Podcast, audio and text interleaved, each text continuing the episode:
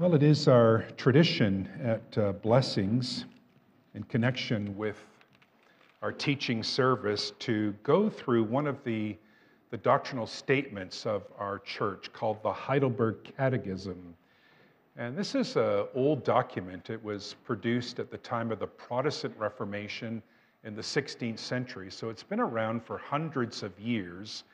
And it goes through the very basics of the Christian faith. It teaches us the Apostles' Creed, which is in many ways the foundation of our doctrine, the Ten Commandments, which is in many ways the foundation for our ethics, and the Lord's Prayer, which is in many ways the foundation for our spirituality. And tonight uh, we're going to look at the Catechism's instruction about the address in the Lord's Prayer, namely, Our Father. And uh, we're going to read two questions and answers responsively. One of the, the things that the Protestant reformers taught back in the 16th century is that in worship we ought to be participants. Martin Luther, who was a famous uh, reformer, emphasize what's called the priesthood of all believers, that there isn't just a priest up on the stage, but if we are Christian believers and followers of Jesus, we are in fact all priests, and so we all have a part to play in worship. And so we're going to play a part tonight, not only by singing and by praying and by reciting the creed, but by answering these questions together, and there are two of them. Lord's Day 46 of the Catechism, I will pose the question and invite you to say the answer with me. So, first, then, why has Christ commanded us to address God as our Father? To awaken in us at the very beginning of our prayer that childlike reverence and trust toward God, which should be basic to our prayer. God has become our Father through Christ and will much less deny us what we ask of him in faith than our fathers would refuse us earthly things. Why is there added in heaven? These words teach us not to think of God's heavenly majesty in an earthly manner, but to expect from his almighty power all things we need for body and soul. And now we're going to turn to the text for the message tonight, which comes from the Gospel of Matthew. And Jesus, of course, gives the Lord's Prayer, which will be the subject of our new series titled Reorienting Desire in Matthew 6. And we want to direct our attention to the verses that immediately precede Jesus giving the Lord's Prayer. Matthew 6, we want to begin at verse 5 and read to the end of verse 8, and we're going to be thinking about what it means to call God our Father. Jesus here teaches this, and when you pray, do not be like the hypocrites, for they love to pray standing in the synagogues and on the street corners to be seen by others. I tell you, they have received their reward in full. But when you pray, go into your room, close the door, and pray to your Father who is unseen. Then your Father who sees what is done in secret will reward you. And when you pray, do not keep on babbling like pagans, for they think they will be heard because of their many words. Do not be like them, for your Father knows what you need before you ask Him. This is the word of the Lord.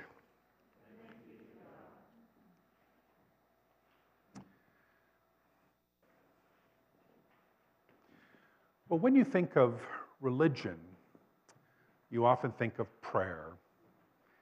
It's the one activity that most people associate, especially with religion. And when you think of Christianity, you often think of the Lord's Prayer. It is a prayer that is known by Christians of every tradition. Christians of every tradition, for the most part, can recite the Lord's Prayer as you, if you grew up in the church, may be able to do. Even if you didn't grow up in the church, you probably have some sense about what the Lord's Prayer means. And we, the pastors of blessing, over the next few weeks are going to reflect on the Lord's Prayer. And we've titled this series Reorienting Desire because this is what we believe the Lord's Prayer does. The Lord's Prayer teaches us, the Lord's Prayer catechizes us, the Lord's Prayer disciples us. It reorients our desires properly because our desires are so often misdirected. And you will notice as we go through the Lord's Prayer that it has this very comprehensive quality. It begins, as we're going to note uh, this evening, with our Father. It begins with God, but it ends with the devil. Lead us not into temptation, but deliver us from the evil one, is the proper translation of that last petition. It begins in heaven and ends in hell and covers everything in between. So the Lord's Prayer, therefore, has a very significant function to play in our spirituality. It is the prayer that Jesus taught us to pray. And tonight, we're going to think on the think about the important address of the Lord's Prayer, our Father in heaven, and we're going to think about that address in terms of the verses that immediately precede the Lord's Prayer. And these are, of course, the verses that we read just a moment ago. And we're going to see that here Jesus teaches us to seek our Father in prayer.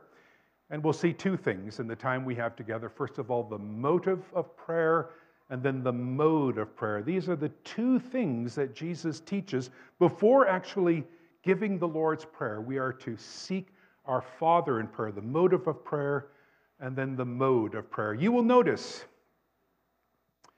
that in the verses that immediately precede the Lord's Prayer, Jesus introduces us to the hypocrites. He says, Don't be like the hypocrites. When you pray, do not be like the hypocrites. And here we see the bad motive for prayer, which is to be seen and rewarded by many people. The bad motive for prayer. Nowhere does Jesus actually identify the hypocrites as Pharisees, but this is a likely conjecture that we make. What were the Pharisees doing? How did they exhibit this bad motive? Well, they were known for praying in the usual places for prayer in the synagogue and on the street corners. They were known for praying at the fixed times of prayer. Three times a day, the Jews would pray morning, noon, and evening, and they were always rigid about that. But the Pharisees were a little strategic as well, because when a Pharisee would think about his day, he would plan to go to Limeridge Mall shortly before noon so that when the time came to pray at noon, there would be a great crowd of people around. And he could get down on his knees or lie down and pray, and there would be a lot of people around to see him pray. He prayed to be seen by others. It was theater, it was performance for the Pharisee. Pharisees were ostentatious, word of the day, ostentatious. They were doing prayer, engaging in prayer to impress others. They wanted to be seen as spiritual superheroes. They were advertising their piety. Jesus says, These are hypocrites, and don't be a hypocrite. Well, what is a hypocrite? As I understand it, there are two wrong definitions that we have of hypocrite, both of which are quite popular. And Jesus, when he uses the word hypocrite, means something quite specific. It's so important for us to know what exactly Jesus means. The first conception that we have of hypocrisy, that hypocrisy is doing something bad while professing something good. An example would be a politician who runs a campaign against bribery but in the course of his campaign takes bribes. We say that's hypocrisy. Well, actually, it's not hypocrisy as Jesus understands it. It is bad. It is living a double life. But in this instance, what you have is a contradiction between a profession and a practice. What somebody is saying with their mouth contradicts what they are doing with their hands. There's a contradiction between profession and practice, and both the profession and the practice are external. Saying something with your mouth, doing something with your hand, as you were, doesn't quite capture what Jesus is getting at. Because for Jesus, the contradiction is between something in your heart, something internal, and something in your life, which brings us then to the second mistaken understanding of hypocrisy, which is doing something good reluctantly with little motivation. An example here would be going to church when you don't feel like it. That's hypocrisy. People say, well, actually, it's not hypocrisy. But it gets a little closer to what Jesus means by hypocrisy because now the contradiction is between something internal and something external, your desire and your practice. But Jesus, when he, um, when he highlights hypocrisy, isn't thinking about your desires first and foremost. And just think about it is it the case that your practice should always be consistent with your desires? If your practice is always consistent with your desires, you may never be a hypocrite, but you will be a selfish narcissist. Is it the case that we're only to do in life what we desire? But what about an elderly woman who's crossing the street and needs help? And you don't feel like helping her. Are you then excused from doing it? No, we must help people whether we feel like it or not. Is it the case that if we don't feel like going to church, we shouldn't go to church? That that would be hypocrisy? Not at all. Should we only pray when we feel like it? Should we only be loving to our wives or to our husbands or to our parents or to our children when we feel like it? And yet, today, what is prized is authenticity, right? Sincerity, living out your desires. And I want to say to you tonight that don't, you should not sacrifice obedience for authenticity. Jesus himself didn't. The Bible says that Jesus learned obedience by what he suffered. The Bible says that Jesus himself had to wrestle with his will and prayed in the Garden of Gethsemane in the shadow of the cross, Not my will, but your will be done. Was Jesus a hypocrite? No, Jesus, of course, was not a hypocrite. But the Apostle Paul in Galatians talks about uh, conflict between the flesh and the spirit.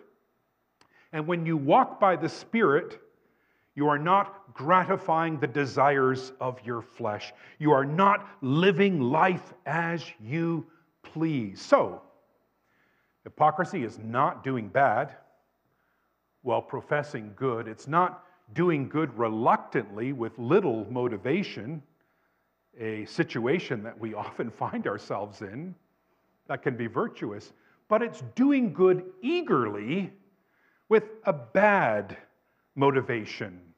The Pharisees, you see, were eager to pray, eager to go to church, eager to fast, eager to give their money to the poor, but they did it for theater, to be seen by others. And perhaps we're guilty of this kind of hypocrisy. If you are a person who prays only when there are other people around, only in public situations, you fall prey to this kind of hypocrisy. Sometimes, uh, when we pray, we pray in such a way that we're drawing attention to ourselves. Maybe we want to be known by how we pray so well. In that case, we would fall prey to the hypocrisy that Jesus is talking about. So, that's the bad motive what is the good motive? Well, the good motive is to be seen and rewarded by the Father. He's the one that counts. And he should be the focus of our prayers. So Jesus says, Go into your room.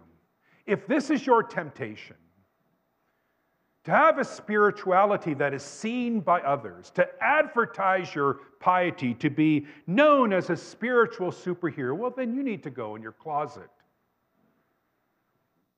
And you need to pray to be seen by your Father in heaven. He's the one that counts. Jesus, I don't think, is forbidding all public prayer. Jesus himself prayed in public often, prayed with people often, but he's concerned about especially that demographic of people that is praying to be seen by others. And if this is our problem, if we are ostentatious in our prayer, then the best thing that we can actually do is pray the Lord's Prayer because it reorients us, it recalibrates us, shifts our direction to God and His will and His name and His kingdom, reminds us as we pray of our own weaknesses. We are dependent on God for daily provision and daily pardon and daily protection. The Lord's Prayer has the capacity to reorient us. And so we're praying now not to be seen by others, but be seen by the Father. And when the Father who is in secret sees us, he rewards us. And those aren't just rewards in the future, the rewards in the present. The reward of knowing the Father, of being in relationship with Father, with, with experiencing the Father's love.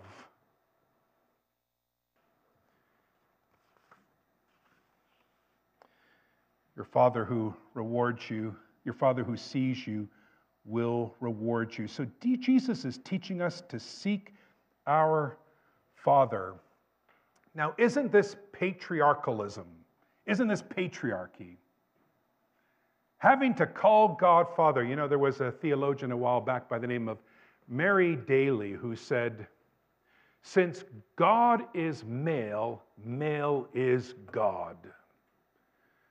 And she was arguing that we live in a world that's dominated by men. And she found the notion that God should be addressed as Father deeply problematic, contributing to patriarchy, the subjugation of women over time. And it, it is true that women have been subjugated. And there's no excuse or license in the Bible for the subjugation of women. We ought to be as concerned as Mary Daly about this. And so, Mary Daly and others have proposed that we abandon this language of Father and Son and Spirit and maybe embrace the language instead of of creator and liberator and comforter. And then we've now made it all neutral, right? Well, I want us to see three things here. First of all, God has no sexuality. There is no Christian theologian of any tradition who argues that God has sexuality, that God is a male or that God is a female. Sexuality is part of the structure of creation. Well, if that's the case, why don't we address God in some kind of neutral way, perhaps as rock or as water or as bread? Neither male nor female. Well, the problem here is that a rock can't ask anything of you, water can't ask anything of you. And it is very clear in the Bible that God is a person. So God is not part of creation, and yet God is personal. Well, but isn't it the case that God is compared to a mother in Scripture? Yes, it is the case that God is compared to a mother in Scripture. In fact, there are in the prophecy of Isaiah four times where God is compared to a mother. And here we're learning the distinction between simile and metaphor. When God is compared to a mother, it is simile. When God is called mother, that is metaphor. God is never called mother, He's only compared to a, a mother. He is, you know, one example is Isaiah 44, where it says that God cries out like a mother in childbirth. Well, God isn't there represented by a mother, but, he's, but there's an aspect of being a mother that fits with an aspect of who God is. But what we find is that the, uh, God is compared to a father and God is called father, something that is not true of uh, God as mother. The Father is a revealed name. It's not just a metaphor, it's the name that God gives himself. Well, again, there are people say this is the projection of a patriarchal culture. Well, think about this. You know, in the Bible in ancient times, uh, most nations, almost every nation, had female gods. They were very common. In the Bible, we are introduced to some of them. In the Old Testament, Asherah, a very famous female Babylonian god. In the New Testament, we read about Artemis, a very famous Greek female god. That was in the culture of the time, and God very specifically and deliberately did not identify himself as mother, but as father, setting himself apart from the gods of the ancient world. Why did he do so? And why would it be so problematic for us if we were to think of God as mother? Well, we would be violating the revelation of God Himself, but, and this is something I've learned from a feminist theologian, if we begin to think of God as mother, our whole theology of God changes. And before long, we will think of God giving birth to the world. And if God gives birth to the world, then the world retains some of his deity. And before you know it, everything is divine, which is exactly the direction that theologians who defend calling God as mother has gone or have gone. Okay, secondly and lastly, the mode of prayer. There's a bad mode Many words to manipulate a reluctant God. And of course, here is where Jesus says, When you pray, do not keep on babbling like pagans, for they think they will be heard because of their many words. And again, in the ancient world, you find this that uh, the pagans, when they prayed to their gods, would repeat petitions endlessly for hours, trying to get the attention of their God, trying to manipulate their God. You see it in the famous story of Elijah and the prophets of Baal. You can read about this in 1 Kings 18. And there you read that the prophets of Baal prayed from morning to noon. And then you remember Elijah, if you're familiar with the story, began to taunt them, speak louder. And then they prayed again from noon to evening, and there was no response, just repeating petitions over and over again, trying to get the attention of the reluctant God. And then Elijah prays a very simple prayer, and God responds. You have an example of this in the New Testament. In uh, Acts, uh, I don't know, neighborhood of 18, 19, where Paul is in Ephesus and He's been speaking against idols, and people are reacting, and they begin shouting, Great is Artemis of Ephesus, or what is it? Yeah, great is Artemis of the Ephesians. And the text says they repeated it for two hours, the same chant. Now, Jesus is not condemning all repetition in prayer. Again, we've referred to Jesus being in the Garden of Gethsemane, where he prayed the same thing three times. But what Jesus is saying is we don't need to do things to get God's attention. We already have a relationship with him. And we have a relationship with him through Jesus. Because when you believe in Jesus, you're adopted into the family. He is Father.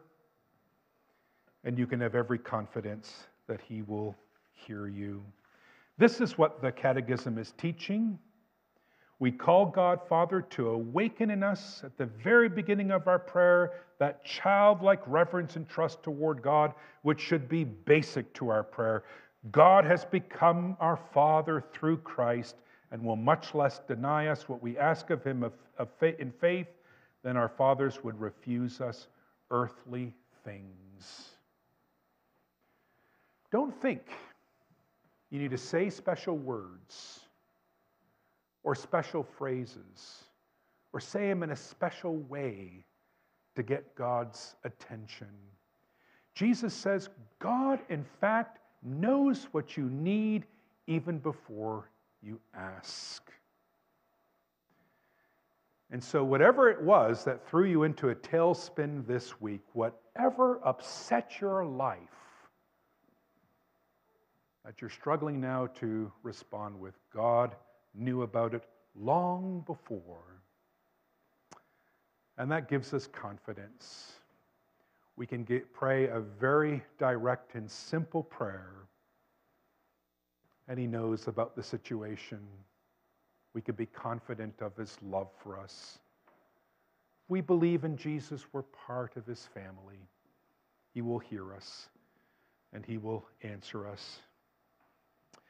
So we need to seek the Father in prayer with the right motive, not to be seen by people, but to be seen by the Father. And we must pray with the right mode, not many words to manipulate a reluctant God, but direct words to address a loving Father. Let's pray together.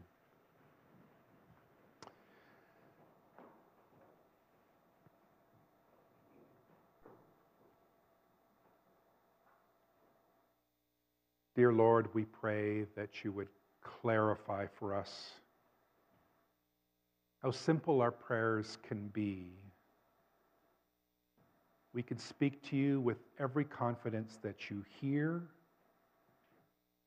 and your response to us is not dependent on particular words or phrases or time.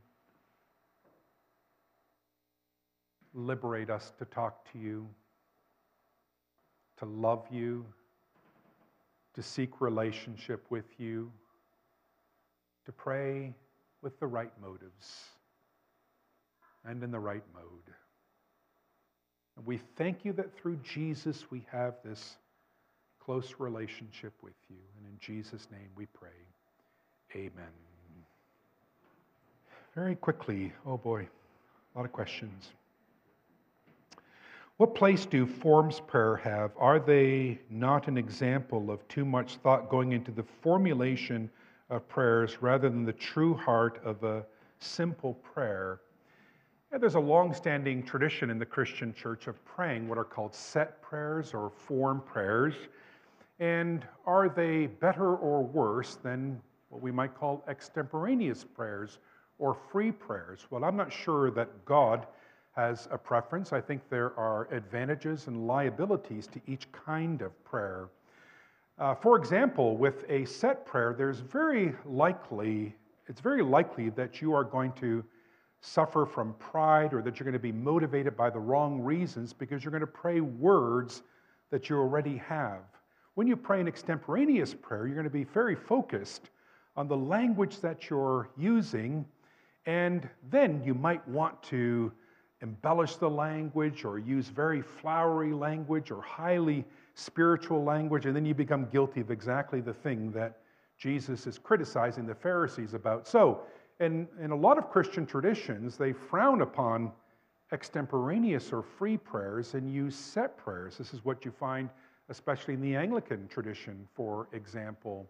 Whereas in the free church tradition, it's more common to have spontaneous, extemporaneous prayer. Um, and ex- extemporaneous prayer has some advantages as well, where there's no possibility then of your spirituality becoming rote but it's, it's from the heart and, and, um, and freely and freshly spoken. And that has some advantages as well. So I'm ambivalent about whether one form of spirituality is better than the other. I think there are advantages and liabilities with each.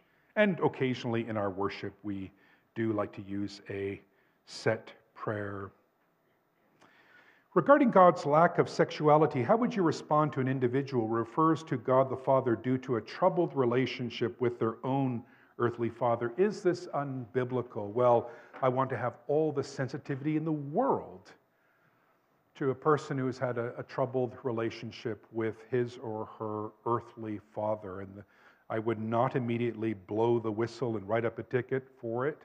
I think we want to be understanding with people and the most uh, severe pain and hurt that people experience today is sometimes the pain and hurt that have been caused by fathers. But I think what I want to do is say we should not think of God as Father in terms of our experiences with our earthly fathers. I would hope that my sons don't do that with God, thinking of me. But we want to say that God is, is completely different than earthly fathers, and He is without sin. Uh, in the past, I was involved in a children's ministry here in the city of Hamilton where the boys and girls were often abandoned by their fathers or neglected by their fathers or mistreated by their fathers. And I would tell them stories of what God the Father was, was like, and their eyes would brighten and their face would change, and they would begin to think of the world differently. Ah, they would think to themselves, I have a father and he's a loving father. The fact that I don't have an earthly father in my life, or the fact that my earthly father is negligent of me, isn't going to affect me to the extent that it did, because I'm going to think of the Father I have in heaven, who is perfect, who never forgets me, never leaves me, never forsakes me. So, our theology should never be a projection of our experience upward. Theology is revelation downward. We take what God says about uh, himself, and that's how we learn to address him. God doesn't learn how to be a father by looking at earthly fathers. Earthly fathers learn how to be a father by looking upward to God as Heavenly Father. Okay, one more question. We always talk about the Pharisees as a whole, and it's usually in a negative context. Is it possible that not all Pharisees were hypocrites? Gamaliel, for example. Yeah, that's a very good question. I do think that we use the term Pharisee as a pejorative. We often think of the Pharisees quite negatively. These were the scrupulous Jews. These were the ones who were wanting to preserve authentic spirituality. I do believe that there were good Pharisees. Many of the early uh, Christians were Pharisees who came to believe in Jesus. And yet, uh, it's also the case that Pharisees are identified as hypocrites, not explicitly in Matthew 6, but you know in Matthew 23, Jesus does there very explicitly identify Pharisees as hypocrites. And he says, You know, you tithe your spices, your mint and cumin, but you ignore the weightier matters of the law uh, mercy and justice and love. You are what Jesus says, your whitewashed tombs, your, your sepulchres that have death inside, but you've made it look pretty on the outside, just what we do with cemeteries, right? We bury death in the ground, but we create a garden on top. We make it look pleasant on top. And that's the way a lot of Pharisees were. I appreciate the question. Yes, it is the case that there were some very zealous, pious, devout Pharisees, but for the most part, they could be categorized by Jesus as hypocrites and whitewashed tombs. I'll conclude there. We won't be able to answer the other questions tonight. Maybe I'll have a chance this week to respond to those questions. Let us. Uh,